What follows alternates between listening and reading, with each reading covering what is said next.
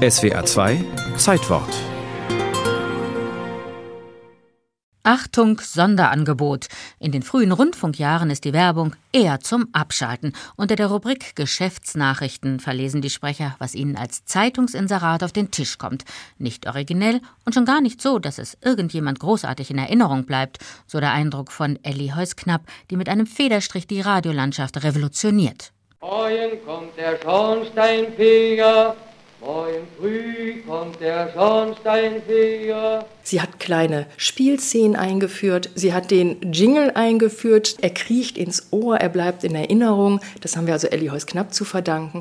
Meint Gudrun Krüb, wissenschaftliche Mitarbeiterin von der Stiftung Bundespräsident Theodor Heuss Haus in Stuttgart. Sie hat Musik eingeführt, kleine Verse, also das Ganze eben auch tatsächlich spielerischer und wesentlich einprägsamer aufgezogen. Frau Schmidt, haben Sie gehört? Der Schornsteinfeger kommt. Na, da kann ich ja von Glück sagen, dass ich mit meiner Wäsche fertig bin. Dass Elliheus Knapp sich mit Waschmittel, Hustenbonbons und Hautcremes beschäftigt, ist der Not geschuldet. 1933, der Wahlerfolg der Nationalsozialisten, bringt das liberal denkende und demokratisch gesinnte Ehepaar unter Druck. Der Reichstagsabgeordnete Theodor Heuss verliert seine Dozentur an der Berliner Hochschule für Politik. Kaum anders ergeht es Elli Heuss knapp, die ihre Lehrtätigkeit an einer Mädchenschule aufgeben muss. Das Geld wird knapp im Hause Heuss.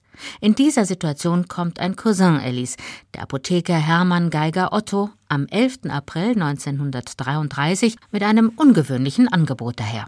Elli solle doch für seine Firma, die Wiebert-Werke, die Werbung übernehmen. Rundfunkwerbung für Hustenpastillen. Kein abwegiger Gedanke. Schließlich ist Elli ein Radioprofi. Sie hält Vorträge, führt Gespräche und entwickelt ganze Sendereien, wie zum Beispiel die volkswirtschaftlichen Plaudereien. Und durch ihre Kampagne für das Frauenwahlrecht kennt sie sich auch ein bisschen mit der Werbung aus. Sie lässt sich also auf die Sache ein, denn irgendwie mussten der Haushalt, das Studium des Sohns finanziert werden. Was für sie sehr typisch ist, dass sie versucht hat, lautmalerisch das Produkt, für das sie warb, nachzubilden.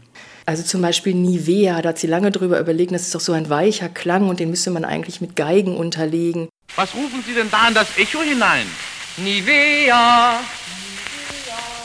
In einem weiteren Spot lässt Ellie einen kleinen Jungen die Autoreifen seines Vaters mit Nivea einschmieren.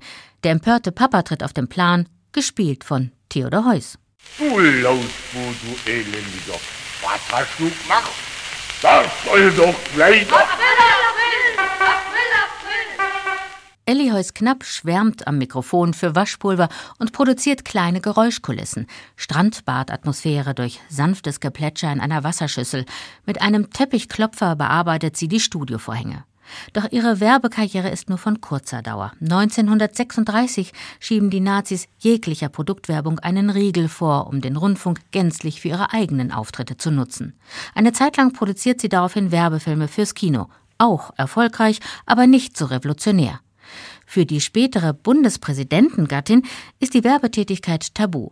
Aber so ganz konnte sie es dann doch nicht lassen, erzählt die Elliheus Knapp-Expertin Gudrun Krüb.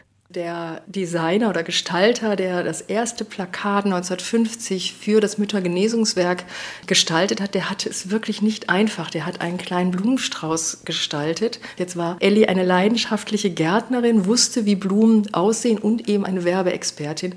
Und sie hat ihn wirklich rund gemacht, dass das so, wie er das gemalt hat, also gar nicht ging.